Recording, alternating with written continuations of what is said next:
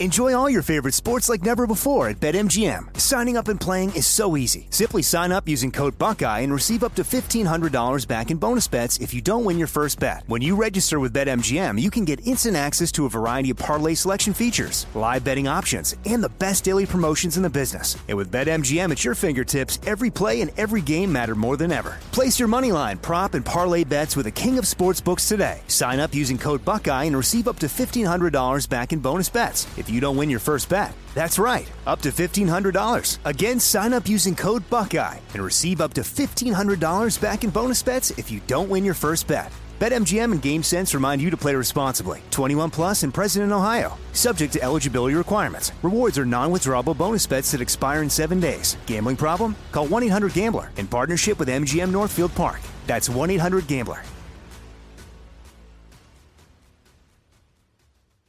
This is your moment, your time to shine, your comeback. You're ready for the next step in your career and you want an education employers respect. So you're not just going back to school, you're coming back with Purdue Global. Backed by Purdue University, one of the nation's most respected public universities, Purdue Global is built for people who bring their life experience into the online classroom. Purdue Global, Purdue's online university for working adults. Start your comeback today at purdueglobal.edu. When you drive a vehicle so reliable it's backed by a 10 year, 100,000 mile limited warranty, you stop thinking about what you can't do and start doing what you never thought possible. Visit your local Kia dealer today to see what you're capable of in a vehicle that inspires confidence around every corner. Kia, movement that inspires. Call 800 333 4KIA for details. Always drive safely. Limited inventory available. Warranties include 10 year 100,000 mile powertrain and 5 year 60,000 mile basic. Warranties are limited. See retailer for details.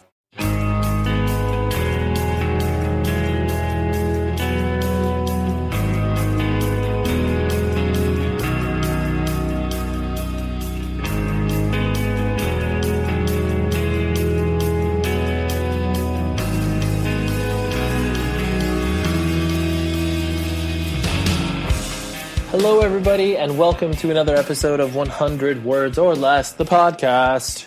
I don't know why I'm trying to sing it, just trying to give it a little different vibe, you know, a little different taste. Anyways, we have a lot of new listeners as of late, and I would like to welcome you. If you tripped across the podcast from whatever show got publicized um, by said people, I appreciate you checking it out. Come hang out. We put it out once a week, every Tuesday, Tuesday morning. Boom, in your inbox in your iTunes or whatever other podcast catcher you listen into. Anyways, I am your host, Ray Harkins, and uh, some business out of the way. Propertyofzach.com. If you are visiting their site, you are doing exactly what I'm asking of you. If you are not, you are missing out on amazing music reviews. You're missing out on amazing polls. Right now, they're doing something I find very fun because I'm a huge college basketball fan but basically they put a bracket together of uh, what they call March Sadness, which I think is quite funny, and they are voting on great emo bands. And so may the best emo band win, you know, all from the mid 90s all the way up until now. So it's like, you know, old old people versus new people and uh, yeah, go vote. But um, it's a great site. We love our partnership with them. So uh, yeah, check it out. And I realized I didn't mention this is episode number 47. Not like that matters, but it matters to me.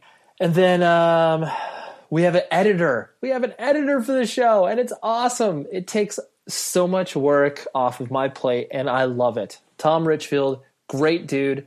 I have some of his links to his websites up on various social networks and the like.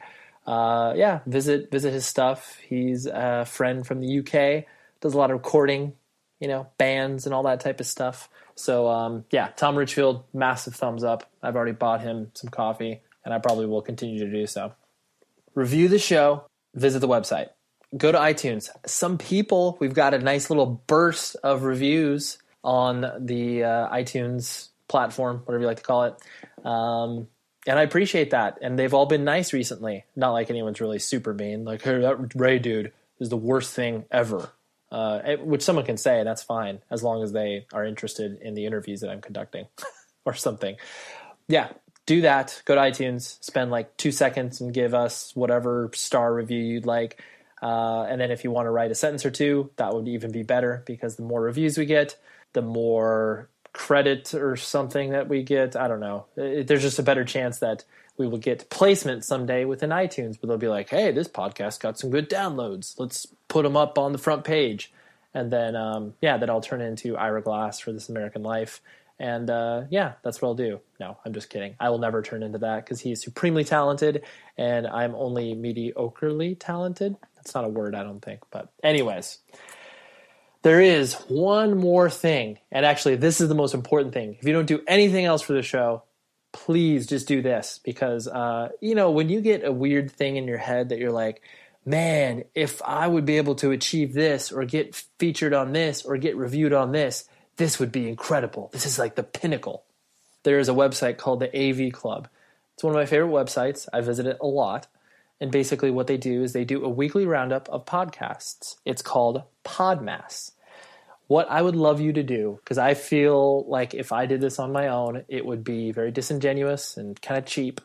So, um, they yeah they review shows, and once once in a while they do a show they call new to us that they've never reviewed before and this podcast would i think be perfect for them so open up your email client your phone whatever you need to do in order to email podmass which is p-o-d-m-a-s-s at avclub.com email them because if they hear from you know three or four people like hey check out this show i really enjoy this that would be incredible. And then maybe they'll review it, and then maybe some people that should know about this show will know about the show. Because ultimately, that's all I care about is people that should know and probably would enjoy this content should find it. So, anyways, podmass at avclub.com.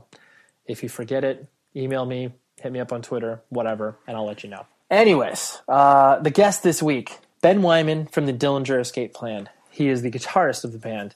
Where to begin? the Dillinger Escape Plan is one of the most inventive bands within heavy music, and I dare anybody to correct me on that. They're incredible. Um, they commonly fall within the sort of metal hardcore world, but um, they're so much more than that. One of the best live shows I've ever seen. Um, I could go on about how amazing this band is, but if you already are familiar with the band, awesome. If not, go listen to them. They'll probably make your head explode because it's like, holy shit, what's happening here? and Ben is one of the founding members of the band, has been with the band since day one, and uh, has seen and experienced a lot of amazing stuff. And I've grown to know him over the years. Yeah, he's just he's a very down to earth, incredible guy that completely has a great business sense about him, is very genuine about what he wants to accomplish with his band, and is just happy to be where he's at. He definitely never thought that this you know crazy metal hardcore band would be as successful as they are. And they have a new record coming out uh, in May of 2013. Uh, for those of you that are listening to this in 2017, sorry, it's been out for a while. But yes, we had an amazing chat about reputation, legacy, and uh, the m- most important thing, which is escalator mosh. I know that's not going to mean anything to you right now, but listen to the interview. We will talk about it. One more thing.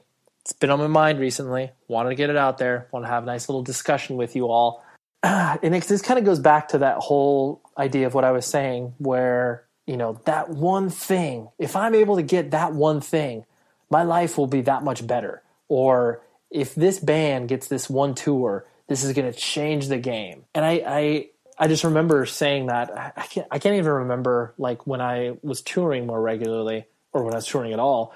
There would be definitely times where it's like, oh man, if my band is able to get this tour, this is going to like change things. And I, I, actually do remember one tour where it was uh, Darkest Hour. Um, and I don't know why that we felt like this this tour was going to be such a good tour, but it was like I think it just synced up perfectly with like our school schedules, and it just worked perfectly. It was going to be I don't know five to six week tour, perfect. Um, and I just remember being like, man, if we get this tour, it's going to be absolutely incredible because we have this other tour that's going to follow right after it, and we'll just be out for like four months straight, and it'll be incredible. I mean, very rarely do those things like happen as far as like, oh my gosh, this one thing turned the tide. Obviously, you see, you know, the whole overnight sensation of, you know, fucking Gangnam Style or Harlem Shake or whatever. Like those things obviously from a different world, and those can be sort of an overnight success. But I don't think that there is that one thing. You know, if you get it attached in your head where it's like this is going to be the thing and then it happens and then it's not the thing what the fuck is the next thing I don't, I don't know why maybe it's just like i don't know we can view them as goals and like those are easier things to, for us to wrap our heads around where it's like okay if i accomplish this thing then i think you know my life will change at that point i don't know i don't know what the solution is obviously i mean for me personally maybe i just go into everything with like such low expectations that anything that gets accomplished above that, which is usually like 95% of things, I'll be satisfied. Or maybe it's just that's like my way of compensating for, you know, trying to, I wouldn't say trying to be mediocre, but just being comfortable with like, okay, like that happened. That's cool. I definitely always worst case scenario it where it's like, okay, what is my bare minimum of pleasure that I can get out of this thing that whatever work I put into it that I'll get in return. That didn't really make sense, but Uh, uh, I, there's no solution to this. We always are going to have those things that we attach ourselves to, and then it happens, and then we go, "Huh? Well, that didn't change." Or maybe sometimes it does, and obviously it's fucking awesome. And then we try to figure out the next thing we can attach ourselves to. But yeah, I do, I do believe, especially from the band world, where it's like that one tour will change everything. It's like, well, it may not change everything. It could help. Sometimes it could hurt. It could end up being like the worst thing you've ever done, but Tell me what you think about it. You can email the show, 100words podcast at gmail.com. I always love to interact with people that way. Now, here's Ben, and uh, enjoy the show.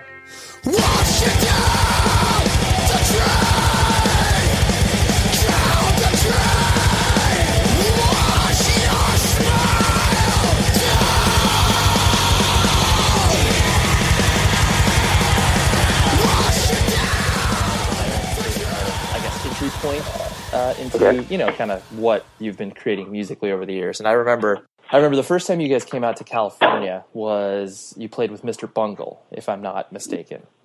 Yes, that was yes. Yeah, that is yeah. Yeah, and so I just remember like the anticipation to see you guys had been building for me on the West Coast because it's like your guys' reputation at that point completely preceded you, where it's like, dude, this band fucking insane. Like, you know, not only is the music obviously very technical, but then the live shows, you were just like, you know, because this was kind of pre-internet, so yeah, exactly. You you would you know friends of mine on the East Coast would be like, dude, I saw them in a basement and like, you know, they're like throwing guitars through the ceiling and stuff like that and then like seeing you guys at you know it was actually at the Glass House in Pomona, and so I just remember being like not confused, but just be like, wow, these guys are kind of on a different planet, and that was only when you had your first EP out, right? so, exactly. Yeah, we hadn't even had a full length record out yet. Totally. Do you still find it hilarious that like you're that not only that reputation still perceives you guys? Um, and like, you know, are you able to ca- kind of have a sense of that now where it's just like, oh, that's like, that's weird that that still exists in our world?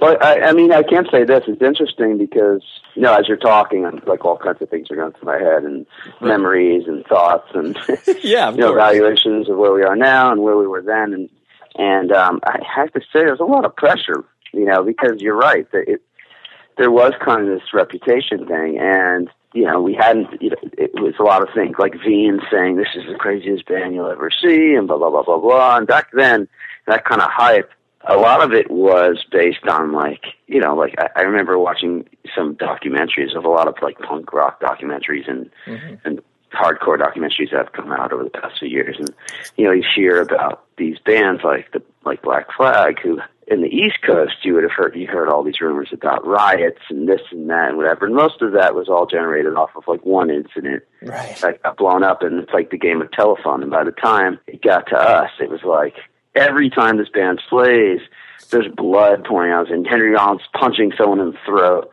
And there's a riot outside, and cops are there, and blah blah blah. And like a lot of the stories were true, but it's definitely, you know, the reality is, is like, you know, that kind of hype that was built around Dillinger, sometimes I'd be like nervous because I'd be like, wow, we're just doing our thing. We're not doing it with any intentions of like creating this crazy persona. We right. never expected anyone in California to even ever know who we were. Right. And we never expected to be doing this for a living. It was just kind of like an after school hobby, you know? Yeah, yeah. And, uh, so then all of a sudden we're, we're, we're kind of in a, our job, part of our job description is to show up and, and live, you know, and, and, uh, you know live up to this. Right, no. all of a sudden that we never even expected. And um, I'm proud to say that mostly, almost every single rumor I've ever heard about this band was Mm. 100% true. well, that's good. Like, because if you Um, if you yourself are hearing stuff where it's like, I mean, obviously you can play the whole perpetuating the rumor where it's like, you know, Yeah. someone someone asks you something and you're like, oh, I'm, uh, you know, I'm not going to confirm or deny that. But Yeah. it's Yeah. awesome that you. no, can- I mean, there's like pretty much two rumors I've heard that weren't true in the history of this band, and the rest were maybe even like underplayed. You know, like there's never been a, really an exaggerated story that Right. I've heard about this band, and I don't know if I'm proud of that or sad about that or right. What what that or what, but it is interesting, kind of what, what was built around this band, and, and and again, like you said, that we did start during a time when it was basically you know kids and zines and things like that spreading the word. It wasn't about YouTube or anything like that, and but at the same time, you know, someone really did like yourself have to come and see it for themselves in order to experience it, and Yeah. that's maybe one of the things I miss the most is that you did have to like put yourself, you know, on that subway or in that taxi or get, get you know, carpool with your friends, you know, an hour or two away somewhere to uh to check it out for yourselves as opposed to just putting it in the search engine, you know. You you hit on an incredibly important point that I was going to bring up later, where in regards to um, the idea of sustaining what you do as a musical output, as far as like, all right, cool, like we know we're going to be a band for 15 years. Like you've you, you know that obviously wasn't your thought when the first EP Yeah. came out, and so like the fact that you've had to show up and like you said, produce over these years and still maintain um, that level of intensity, but on a different level. Like, yeah, I, I imagine that's obviously that was never the thought process. yeah.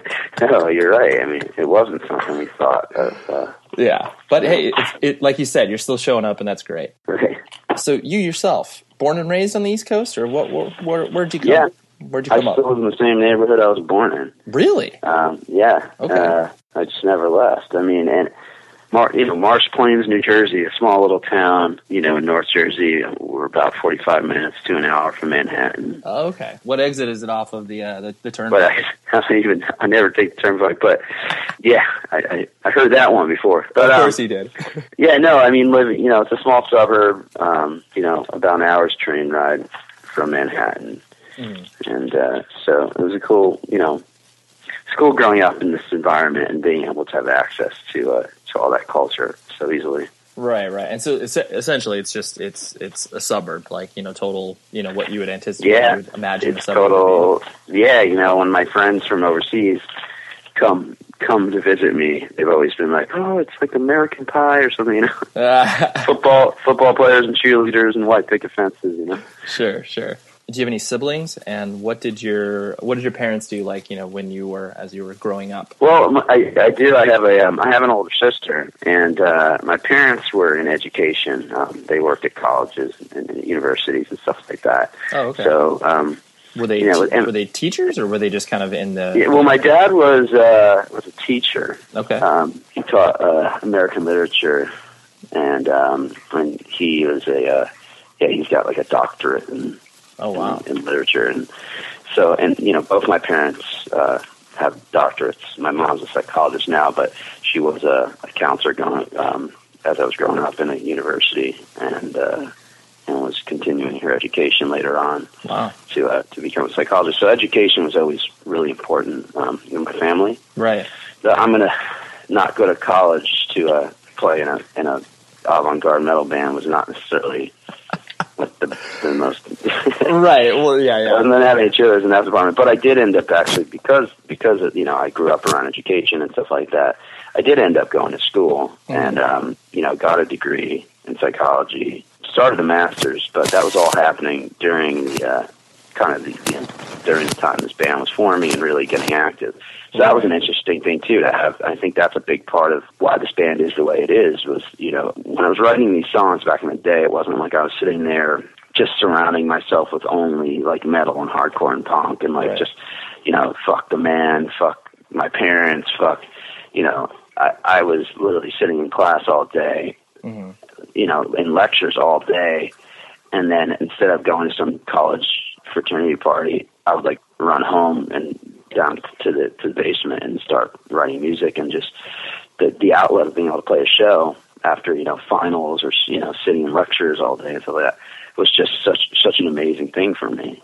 I mean, especially when you're younger, you don't think about the context in which you're writing music. Like, you know, you just you obviously have a desire to play in a band. Here's the bands you want to sound like, but when obviously as you get older and more responsibilities come on your plate, um, you know, you definitely have to make calculated. Uh, you, you really have to make an effort in order to produce music or whatever passion you're trying to pursue. So it's interesting that mm. that was like that the influences influences weren't just like you said, you know, the sort of low hanging fruit that most you know teenagers are experiencing. And yeah. um, in the conversations I've had on this show, um, basically anybody that's ever had any sort of uh, teacher as a parent always always says the same thing, where it's just like.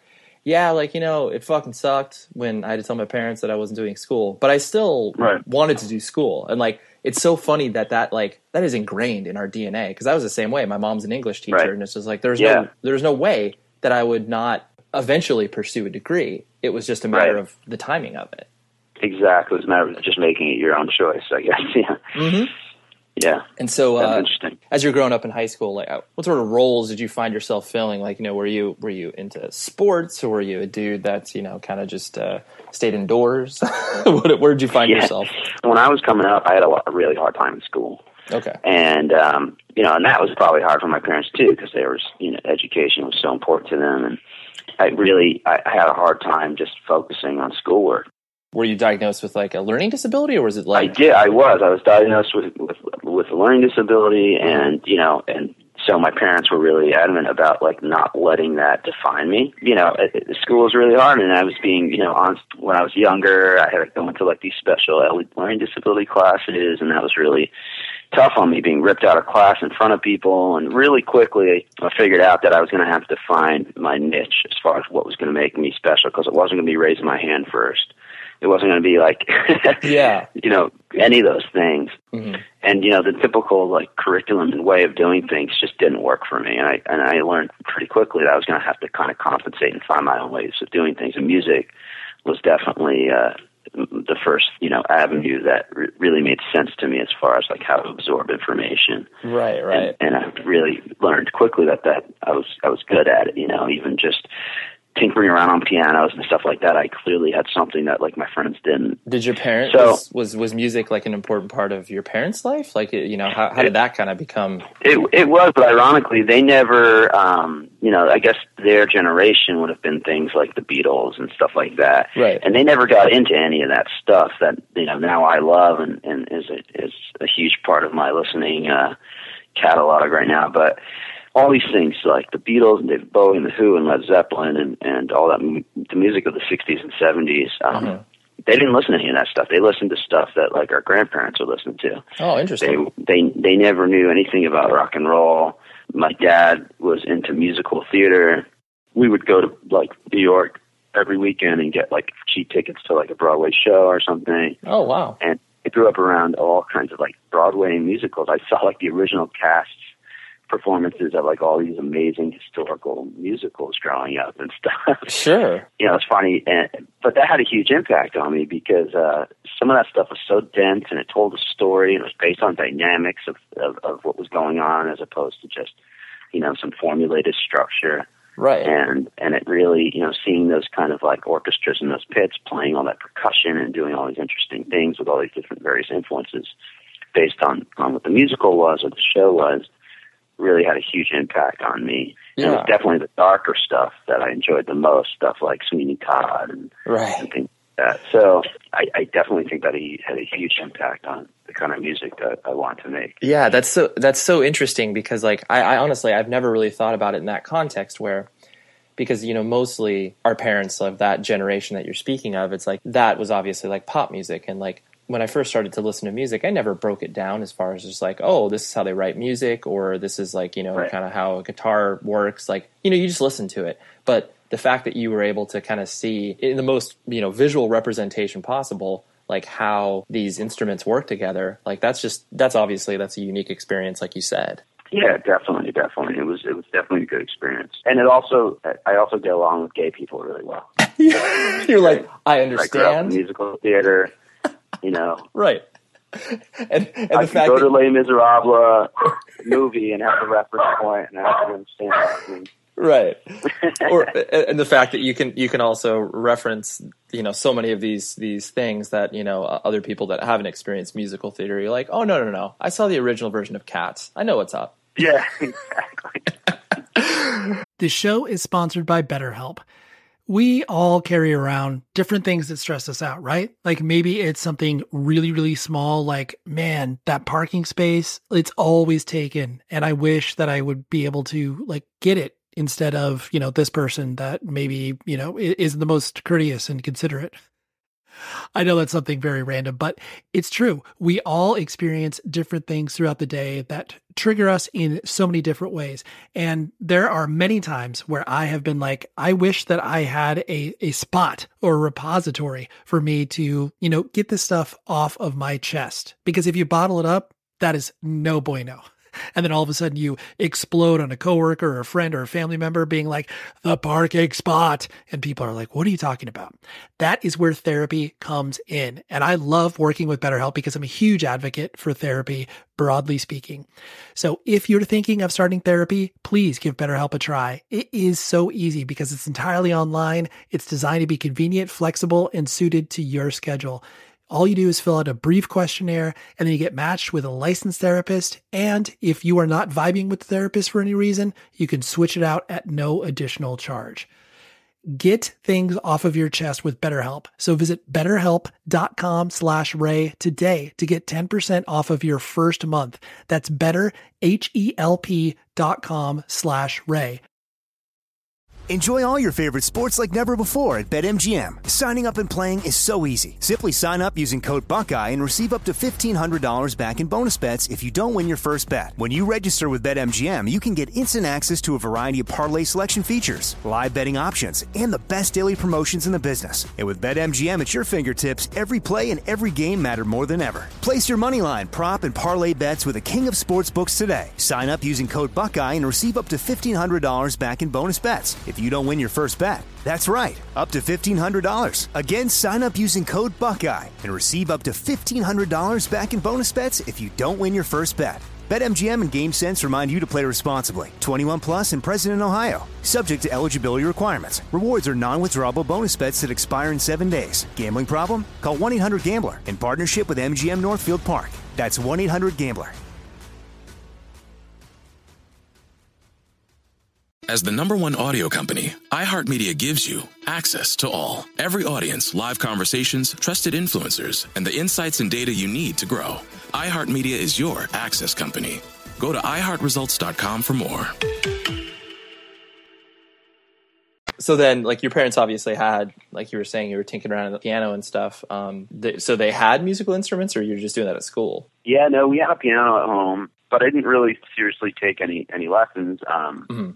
Reading music and all that stuff that kind of used the other side of the brain. You know, that wasn't really the side of the brain that was that was uh, strong in me. That was like the mathematical side. You know, so taking just traditional piano lessons or something like that, and where they just sit there and throw sheet music in front of you, and you spend a month learning how to play Mary's Hell, Mary Had a Little Lamb, didn't work for me because when I tried to take lessons like that, I'd end up kind of just mimicking what the teacher did, and um, they thought I was really. they thought I was like reading all the sheet music, I just kind of memorized by ear uh-huh everything they were doing. So like I took a few piano lessons, and then pretty soon, like I realized that like I wasn't reading sheet music at all. I was just kind of copying them, and even the few guitar lessons I took, like I didn't really understand what he was saying. I just started playing what Right. he played. right So I quickly learned that like I really need to just kind of learn how to teach myself. It was when I finally realized that it's not about how you do it; it's about getting the job done. Um, you know, things really start to. Uh, I really started to gain a lot of confidence and started making bands and started actually doing well in school and all those kind of things. So, um, you know, music was a huge part of all of that. like everybody in high school you're searching for a sense of identity and that was yours where it pulled like you said it pulled you out of the you know feeling inadequate and then you started to be like oh no like I, this is my thing i'm i'm i'm, I'm happy with this Totally. as you were progressing um, through high school, like you know, when did the uh, independent music scene start to uh, you know pop its way into your life, and how did you get introduced to that? Um, yeah, I mean that was a really amazing time for me. Uh, you know, in high school, I was just always the guy that was like really motivated to. I was always the guy who looked at the band as like kind of an entrepreneurial um, opportunity, you know, Right. not in, in a financial sense, but in a, like a creative business sense. Mhm. You know, marketing and running around, like making flyers and like those kind of things were really exciting to me. So I was always the guy in the band, the, no matter how shitty our bands were. Right. like I was always the guy who was like pushing it on everyone and like running around and getting a job and in like an office just so I had a copier at my uh, at my fingertips so I could like make flyers. And Right. I remember I got in tr- I got fired once because there was a supply closet that had like double sided tape that was really expensive, and I used all of it to make stickers. Oh, that's incredible. I made like a, like photocopied a million pictures of my band and then covered it the back with double sided tape and cut them all out. I spent like you know the entire time working using the supply closet to make stickers for my bands and sat classroom all over uh, the school. Dude, that's incredible. I love nothing. Nothing makes me more nostalgic than those days of Yeah, oh, like, do you know a guy at Kinkos? Like, maybe we can do Yeah. our our layout for like a penny. And oh, I just Oh, yeah. it was the best. oh that was like the next level. That was like if you could find someone at Kinkos.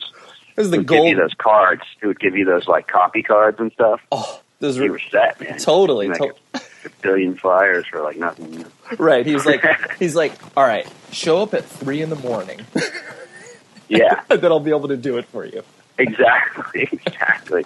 He's like, I'll hook you up, you know. That's incredible. Yeah, I mean, it was really like that. It was like you start just doing things like on your own like that, and then you really quickly get immersed in the whole DIY scene. And then you discover the Kinkos thing, and then we discovered using dialers to make free phone calls on payphones. right, right. And then and, and then it was just one thing after another, and you just get absorbed in this world. You start, you know, putting on shows, or just, you know, you realize that you don't really need anybody else. And there was one club in our town that was just kind of this the club called Obsessions, and Mhm. it was just kind of like shady guy that ran it, and he'd try to just put bands on the bill, and they'd have to sell like a certain amount of tickets in order to play, and he had you like running around like begging your family to buy like a thousand tickets. You know?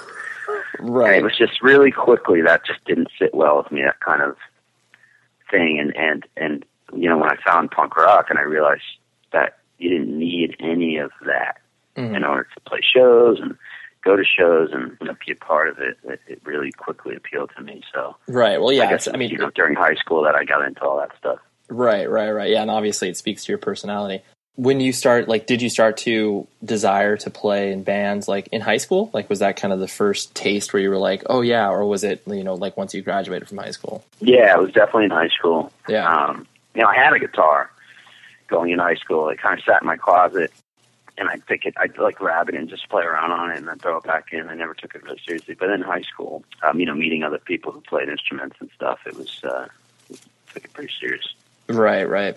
And so the uh, what was I guess what would the be the sort of quote unquote first official band that you like played an actual show with? No matter how uh, terrible it is, or if it's a high school talent show, that's completely fine. Well, yeah, man. Well, the first band was called Legend. There, and there's I think there's a band around right now that's called Legend. So maybe do you- Probably, maybe it you could be, you know, it might be ex members. I don't know, but yeah, they they brought the, the legacy lives on. yeah. But uh, it was called Legend, and we played a church lock-in. Oh, oh, a lot, dude. Lock-ins should come back. Like that concept is amazing to me. They locked you in a church all night. All night. What are we gonna do with these kids? And like, I Yeah. always, I remember in junior high because like I went to like private and uh, religious schools like my whole life, and it seemed Uh-huh. to me it, like in junior high it seemed to me so ridiculous because they're like, okay, let's put boys and girls in a locked gymnasium where all they're gonna try to do is figure out ways to you know misbehave or try to make out with one another. Like you just Yeah. I was like, what? Why would you do that? Exactly. So that's, did you have like a seven hour set? I don't even remember, man. I was like the only Jewish kid in this church, you know, like locked in. Do, and I'm like, I don't care if I got to sit here and pray for like, you know, half the night as long as I get to, to rock, you know. so That's incredible. So it was you were Jewish and this was like a Christian school. yeah, it was this lock in at like St. Virgil's Church or something, and uh, you know, we got to play. We got to play. So I think we played like Black Crowes, and I think we just played all covers and like Skid Row and So good. we were just rocked. It was it was a dream come true. I was like, we, it was amazing. It was like we couldn't believe there were people watching us. It was Right. unbelievable. It's awesome. That's so good. Yeah, and you like like you said, you, you have a captive audience. They had no choice but to watch you. No, yeah, we like these guys cannot not watch us. Like they're locked in. Right. This is ideal. Perfect. Yeah. That's incredible. Um, and who got you into the like the whole you know independent music scene? Like, was it was your sister into it, or did you have like an older friend, or was it something that you kind of just started to Yeah, trip on on your own? that's a good question. You know, I always wonder that about people because you really often do need like an older brother or sister to kind of Yeah, totally. My sister was not into any of that. Uh, we shared a love for Journey, Okay. and uh, we both enjoyed the Jack Wagner seven inch. Okay. Um, who uh, he was a he was a, somebody who used to be on the soap opera called General Hospital, and then had a hit record. Right. Those are the kind of things we shared until I realized that there was more out there. but Yeah. um, you know what it was? I got really into like death metal. That was my first underground music. My first real underground music was a really underground death metal Uh huh. and weird stuff like that. Okay. And I think it was because one of the kids in my neighborhood had an older brother who was a total dirtbag and like listened to all kinds of fucked up shit, you know. Right. Of course. And he had like one of these catalogs. Eh, Who knows? It's probably like a Records catalog or something, you know. Right. Right. I don't know. I don't remember. But he had one of these catalogs that just had like insane shit in it. And I remember looking through it and like, oh my god, what the Right. insane, you know. Right.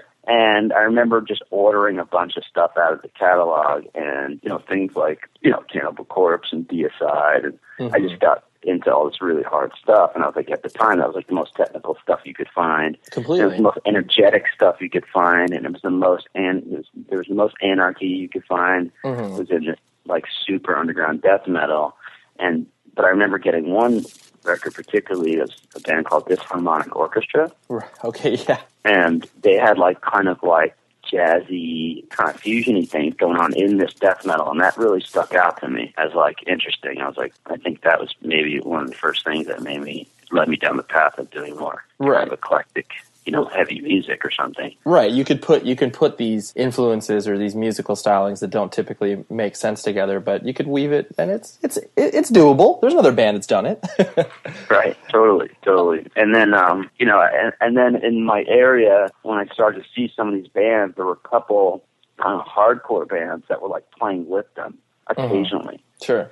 I think I saw, I don't remember, but I started seeing some of the, New- because like some of the New York hardcore stuff, it was like on the edge of like being metal and being hardcore and stuff like Cro-Mags and stuff like that. So hmm I started going to shows and you'd see like a band like Obituary play with like Madball or, or something or Cro-Mags or Right. occasionally that would happen. And I think one of those occasions I was at a show and it just grabbed me like the whole hardcore thing. I was like, whoa, Right. this is really, really interesting. This is this is another thing that I can dive into.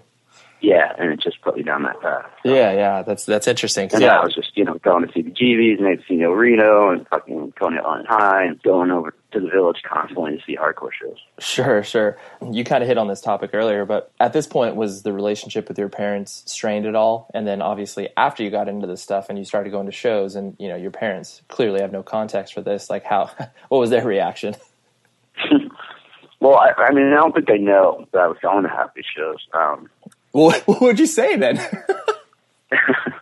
well, I, I, but one of the things, I ended up um, having a girlfriend in New York City. oh, um, when I was in high school. I like met this girl at camp or something, and Mhm. she lived in New York. And so my girlfriend for all of high school was this chick that lived in New York. So it was funny because like I, she'd come to, to New Jersey and my hometown. She had like a nose ring and like you know black hair, and like, Right. everyone was like, "Whoa, that girl's that's so crazy!" Like you know. yeah, That dude Ben rolls with some crazy, wicked people, you know, right, from New York, from New York City, you know, like right.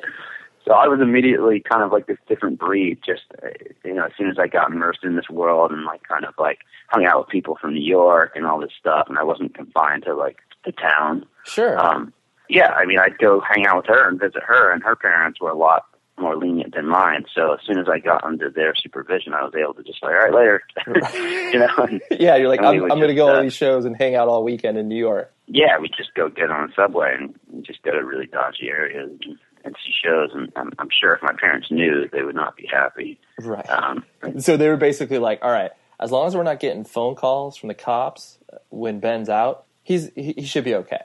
Yeah, basically. I mean, I don't know. I mean, it was hard because they definitely were not stoked with some of the things I was doing, but uh, Sure. you know, we figured it out. And, Right, right. Were you, you I know, mean, were you, uh, they can't really stop you. So well, yeah, totally. I mean, it's one of those things like once the train has left the station, all you can do is like, you know, hopefully it stays on the tracks.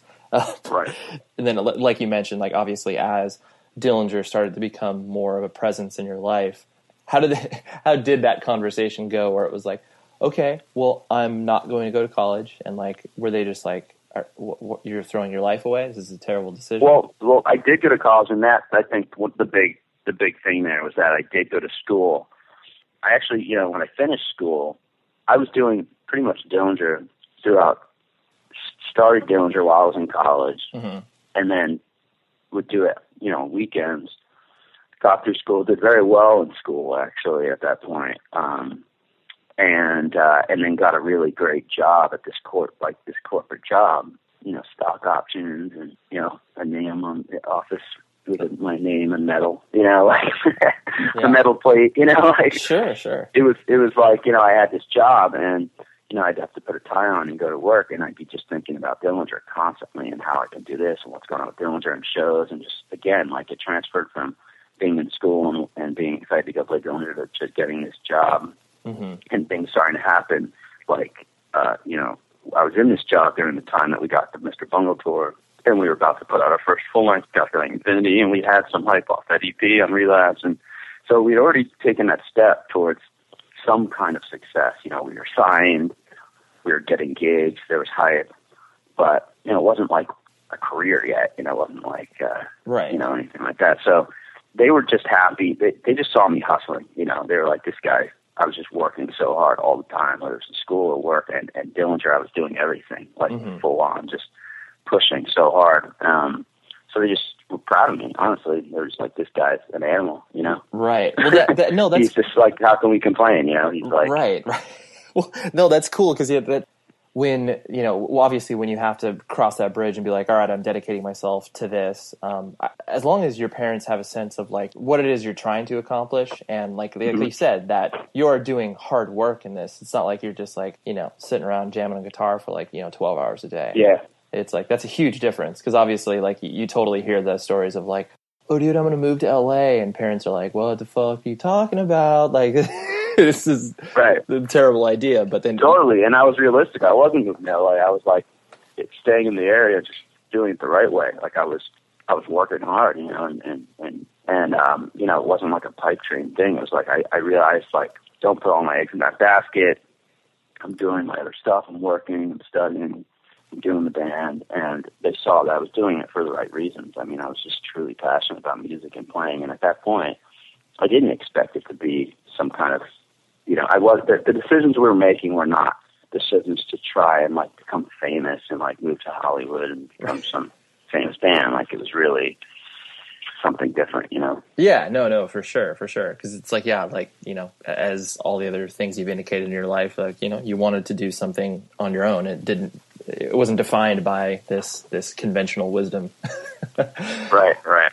another another thing kind of looking back like you know obviously the the earlier tours that you guys were doing you know every time i look back at my flyers it's just like you know if i were to show a kid now and be like what there's no way that all these bands played together in this small Yeah. room Totally. what in your own mind what was like you know looking back at a tour where you're like i can't even believe that this happened like with these bands at this time like you know uh, do, do you have a specific tour that's more like yeah that you revisit and it's like oh shit that's right we did all of that stuff with you know fucking botch or whatever Right.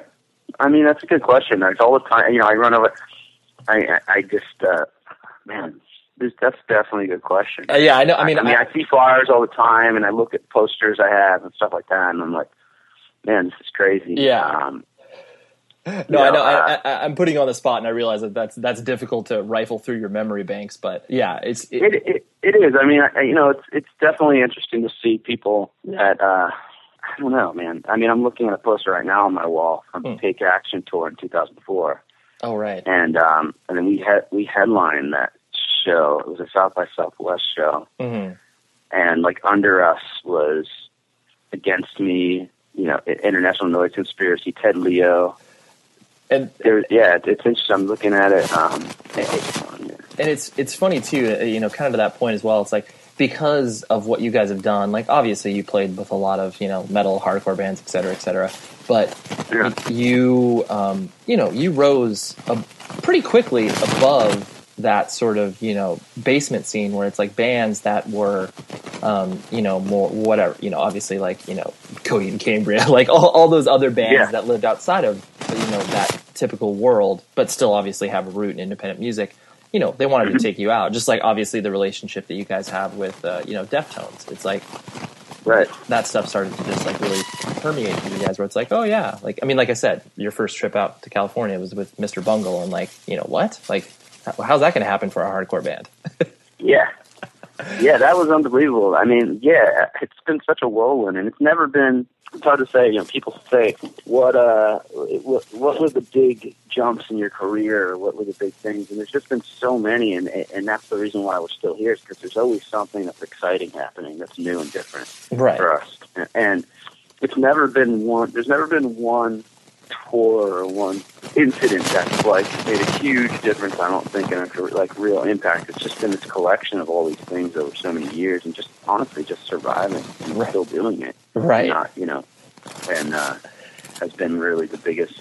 I think well, yeah benefit for us. You know, it's just just the fact and and, and the most impressive thing to me is just that we're still here. right no no totally because it, it's difficult to put obviously everything in context when you're i mean you're still involved in it the most difficult thing is keeping a band together period like that's Yeah. just that's hard like i know it seems like such a simple task but like especially when when people start playing in bands you know they're in their you know late teens early 20s and it's like the most tumultuous time in people's lives. And like you said yeah the, the proof is in the pudding the fact like well we're still standing.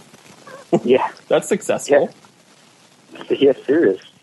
um, and I, like you were mentioning earlier, where um, you were really drawn to the you know being sort of the the business guy of the band because anytime you hear about the dude in the band that like handles the business and like you know manages themselves or whatever more often than not it's like oh that dude can't do shit like he is terrible he Right. just you know he, he won't answer your email for like two weeks or whatever um, Yeah.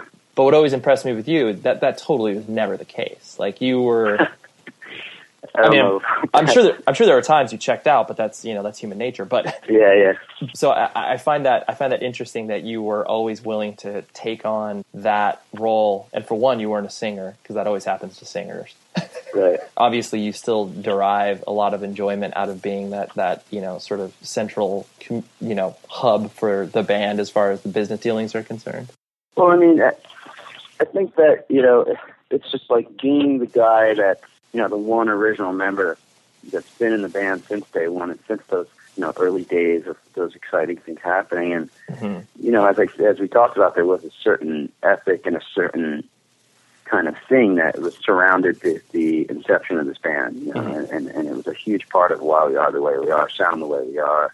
If anything, it's not. It hasn't been about like having control over everything, or it's been more about like kind of like the responsibility. It's been a responsibility. I just feel like you know, I, the kind of the fact that we're still here and that um, we've lasted as long as we have, and uh, you know, we're still somewhat relevant, at least in, in this world of all this new stuff going on and all these fads that have come and gone. Right. It's like I just feel like I've always felt like I've, I have a responsibility to kind of maintain that legacy and to just make sure that we're standing true to some of that ethic that, that we started with. And so um, I've always wanted to make sure that was in my hands, you know, that it couldn't, you know, to, to at least some degree. You know, you can't control everything, and Mhm. um, obviously, you know, other other people are are, are uh, contributing, and Of course. you know, and the band evolves and changes. But I felt like I've always felt like it was my responsibility just to make sure that some of that, you know, some of that attitude and some of that ethic from the from the early days um, still stays. You know, that Yeah. that print is still on it. You know. Enjoy all your favorite sports like never before at BetMGM. Signing up and playing is so easy. Simply sign up using code Buckeye and receive up to $1,500 back in bonus bets if you don't win your first bet. When you register with BetMGM, you can get instant access to a variety of parlay selection features, live betting options, and the best daily promotions in the business. And with BetMGM at your fingertips, every play and every game matter more than ever. Place your money line, prop, and parlay bets with the king of sportsbooks today. Sign up using code Buckeye and receive up to $1,500 back in bonus bets. if you don't win your first bet. That's right, up to $1,500. Again, sign up using code Buckeye and receive up to $1,500 back in bonus bets if you don't win your first bet. BetMGM and GameSense remind you to play responsibly. 21 plus and present in Ohio, subject to eligibility requirements. Rewards are non-withdrawable bonus bets that expire in seven days. Gambling problem? Call 1-800-GAMBLER in partnership with MGM Northfield Park. That's 1-800-GAMBLER. Let's take a moment to breathe. Deep inhale. Extend your spine. Remain focused on what you're doing. If safe to do so, exhale slowly, leaning to one side. Inhale back to center. If safe to do so, exhale slowly to the opposite side. Find mental health resources at loveyourmindtoday.org. This message is brought to you by the Huntsman Mental Health Institute and the Ad Council. Hey everyone, this is Molly and Matt, and we're the hosts of Grown Up Stuff How to Adult, a podcast from Ruby Studio and iHeart Podcasts. It's a show dedicated to helping you figure out the trickiest parts of adulting. Like how to start planning for retirement, creating a healthy skincare routine, understanding when and how much to tip someone, and so much more. We're back with season two of the podcast, which means more opportunities to glow up and become a more responsible and better adult, one life lesson at a time. And let me just tell you, this show is just as much for us as it is for you. So let's figure this stuff out together. This season, we're going to talk about whether or not we're financially and emotionally ready for dog ownership. We're going to figure out the benefits of a high yield savings account. And what exactly are the duties of being a member of the wedding party? All that plus so much more. Let's learn about all of it and then some. Listen to Grown Up Stuff How to Adult on the iHeartRadio app, Apple Podcasts, or wherever you get your podcasts. Grown Up Stuff. Yeah, no, I, li- I like that. I like that philosophy because yeah, it's it's it's hard to do that, and obviously, it's like when you know the whole saying like you lose the forest from the trees. It, it's you know that it, that's totally applicable to this, where it's just like you know if you you you didn't steer the ship as closely as you have over the years. Like you know, Dillinger may have changed to the point of where you know you can't trace the lineage as well. You know, you can't Right. see what the band has done over the years. It's like you know you've you know sonically each record sounds much different than the last. Um, you know, you can still trace everything back, not only musically but like you said, philosophically, where it's just like, oh yeah, you know, the band is essentially still the same band. Like they're not Right. they're not fucking rock yeah, that's stars. that's been the difficult. That's been really the challenge, and that's been the most exciting thing about this band is to con- continue to evolve and change and try new things and not get bored and not become a band that just has to put out the same record over and over again, but still, like you said, maintain that stamp and that attitude to some degree where you can still trace the lineage and it's still it's still the same band. Yeah, yeah, no, that's been really the biggest challenge, and and I think you know what I'm most proud of, I guess. No, no, for sure, and that's something that yeah, you you you should be proud of. Um, and sort of to uh, to you know wrap things up in a somewhat cohesive manner. I always find it interesting because your I mean your band has obviously been through a lot from member changes, label changes, et cetera, et cetera, and you the band has been put into fucking ridiculous situations. Um, like it, it, I especially find it from like the press perspective, where it's just like, oh, like you know, hey, go to this, you know, do this in store, do this thing, like uh, you know, where it's just like, uh, I I guess we'll do that. what, Yeah. You know what what memories trigger from that, where it was just like the most either awkward, you know, press experience, um, where you know, or it was just something where you're like, wow, this is a ridiculous opportunity. We get to play in a boat or whatever, you know, some, Right, of, some of those ridiculous things that you've had to participate in. Oh man, there's so many throughout the year. I mean, a couple things that stand out were like, I mean, some some of the things in the early years we were doing things like because we were kind of the band like when we signed Relapse and and it was predominantly like you know a lot of just heavy grindcore and stuff like that. Um, I guess because we were you know we were on a I mean the label was cool. You know, it was cool to be on that. It was one of my favorite labels growing up, and and to be on that label was amazing. It was, I guess you know, there was kind of interesting opportunities that came with that because being the band that was a little more avant-garde, Mhm. had more, I don't want to say more artistic because it wasn't more artistic, but I guess could, could kind of like touch on different, you know, vibes and different kind of Different worlds, yeah. worlds. Yeah, we kind of touched on different worlds. We, there were some things that came up, like we played some art shows and stuff like that where it was like all these weird people and wearing, you know, Was it like designer gowns, and like we were just like trashing the place. You know, and, Wait, like- was it? So was it like and they a- were like, "Oh, like this is performance art," you know, Right. something. so it was like a performance art, like it was a gallery, and you guys were playing, and it was just like weird. weird, totally weird, because we're just like, you know, I'm was probably wearing like a cargo shirt or something, you know, and, like, and there's these women with like with champagne and like watching us, you know, kind of horrified, kind of interested.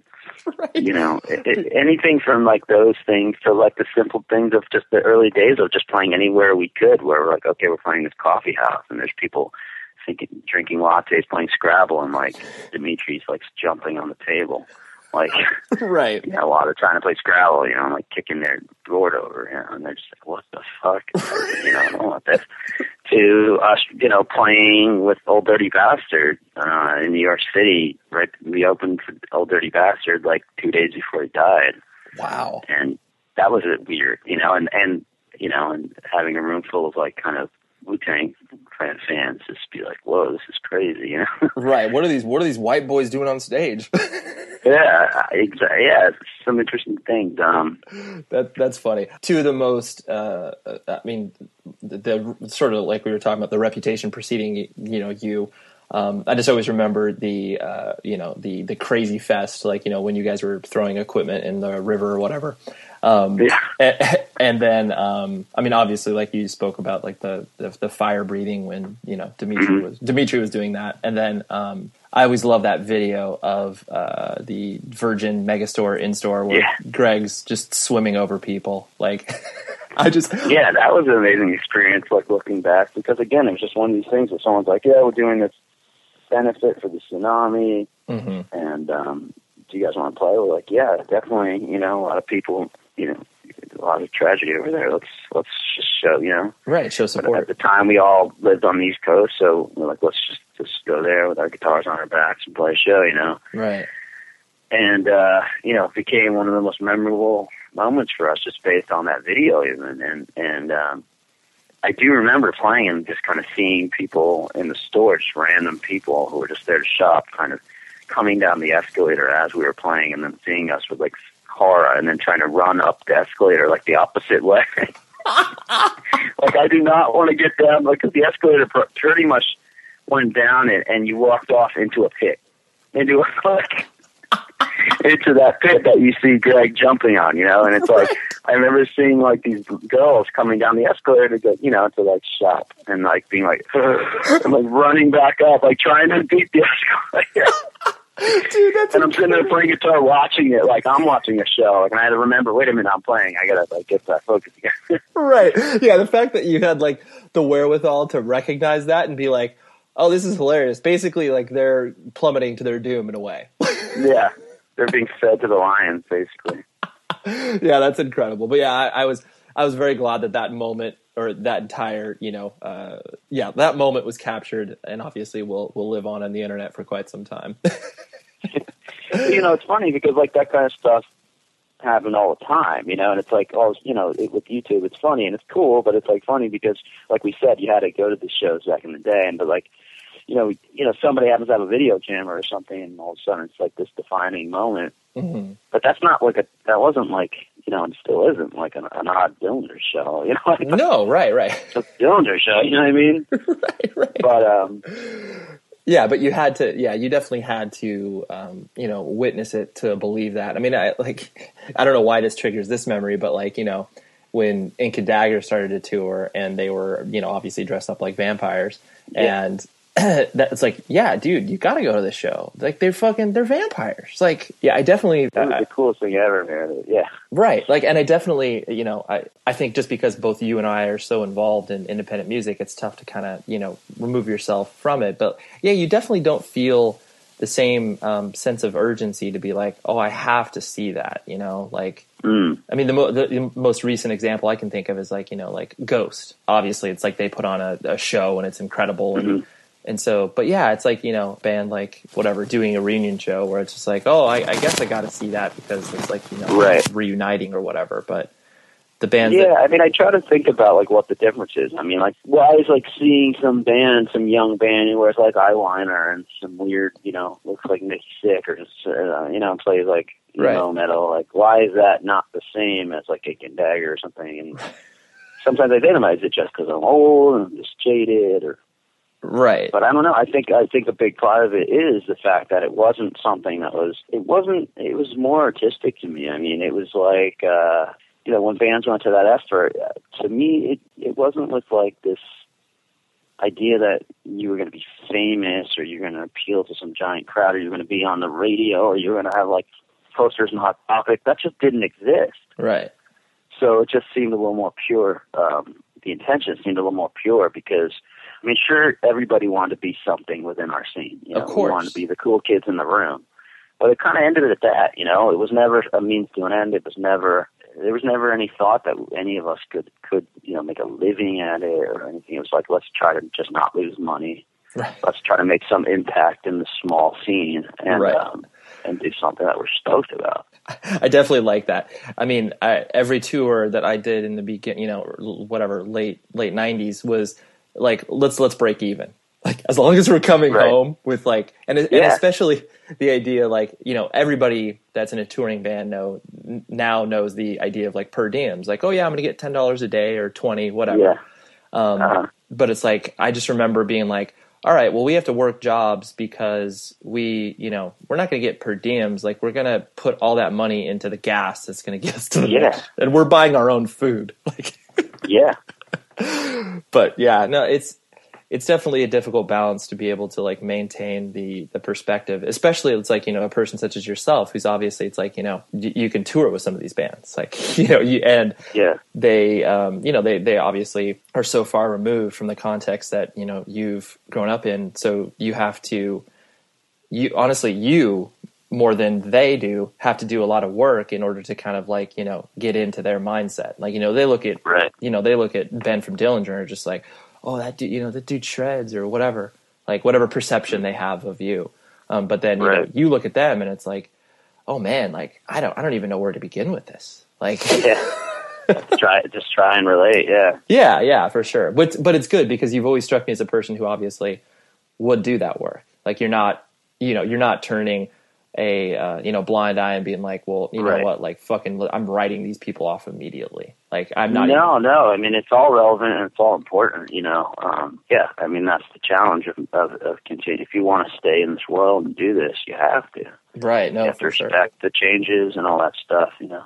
Yeah. and at least try and uh, try to understand it. But uh, it, it, at the same time, I think I'd like to to say that you know while everybody in this day and age has to do a lot of work to differentiate themselves and be special based on just the amount of bands out there and the access to information and the ease of information of putting it out there, I, I, I'd like to think, I'd like to hope that what will continue to make us different or stand out is some of those, I guess, uh, qualities that came from those early days, you know? Right. Yeah. Some of the So- right. Exactly. So, uh, you know, it's like I said, well, I'm not ignoring, well, like, you know, I wouldn't ignore these differences or these changes and wouldn't say that, like, we're better than those bands just because we went through that. I would like to, to hope that what differentiates us and just this sea of, of, uh, of bands is, are those thing, are those differences, you know? mm-hmm. Yeah, definitely. Because all, all it is is is is context. Because like the Yeah. you know, the idea that like like you're referencing some of the documentaries that have come out. It's like you know one of the most glaring issues that I've had that I have with like American hardcore is the fact that you know they they're like oh yeah well hardcore basically ended in 1985 and it's just like well it's easy for people to say that that obviously aren't involved anymore. Like if you're not involved, it dies when you know you decide to move on from it.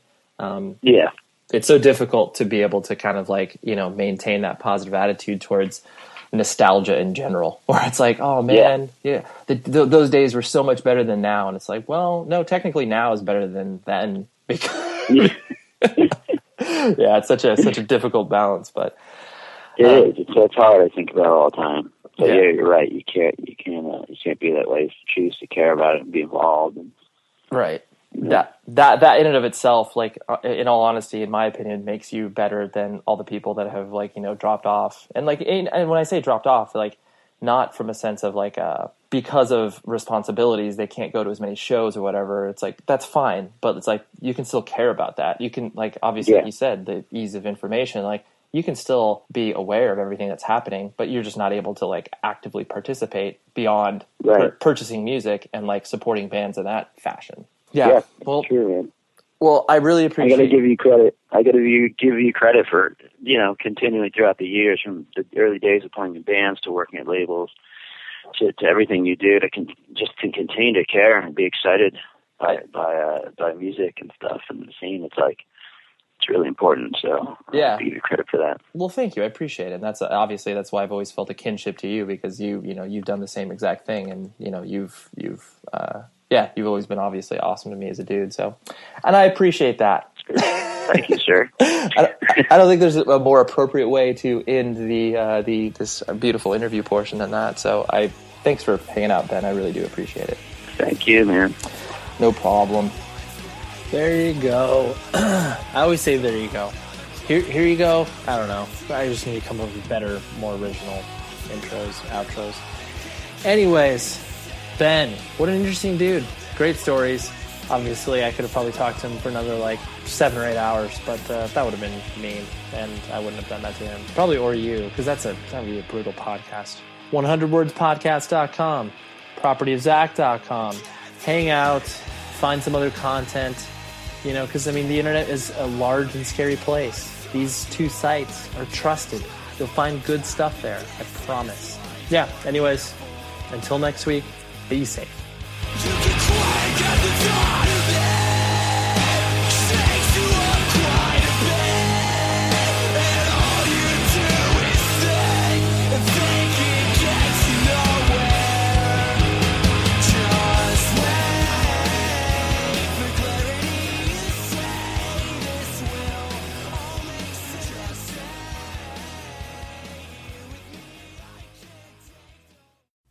The show is sponsored by BetterHelp.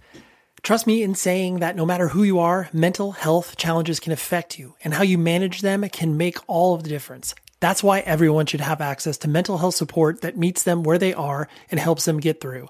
BetterHelp provides online therapy on your schedule. It's flexible, simple to use, and more affordable than in person therapy. Connect with a licensed therapist selected just for you. Learn more at betterhelp.com. That's betterhelp.com. Check the back seat. Check the back seat. Alright, come here. Check the back seat. Gets in your head, right? Good. Because every year, dozens of children are forgotten in the backseat of a car by a parent or caregiver. All never thought it could happen to them. But with changes in routines, distractions, or a sleeping child, it can happen to anyone. Parked cars get hot, fast, and can be deadly. So get it in your head. Check the back seat. A message from NHTSA and the Ad Council. Hey everyone, this is Molly and Matt, and we're the hosts of Grown Up Stuff How to Adult, a podcast from Ruby Studio and iHeart Podcasts. It's a show dedicated to helping you figure out the trickiest parts of adulting. Like how to start planning for retirement, creating a healthy skincare routine, understanding when and how much to tip someone, and so much more. Let's learn about all of it and then some. Listen to Grown Up Stuff How to Adult on America's number one podcast network, iHeart. Open your free iHeart app and search Grown Up Stuff. Grown up stuff.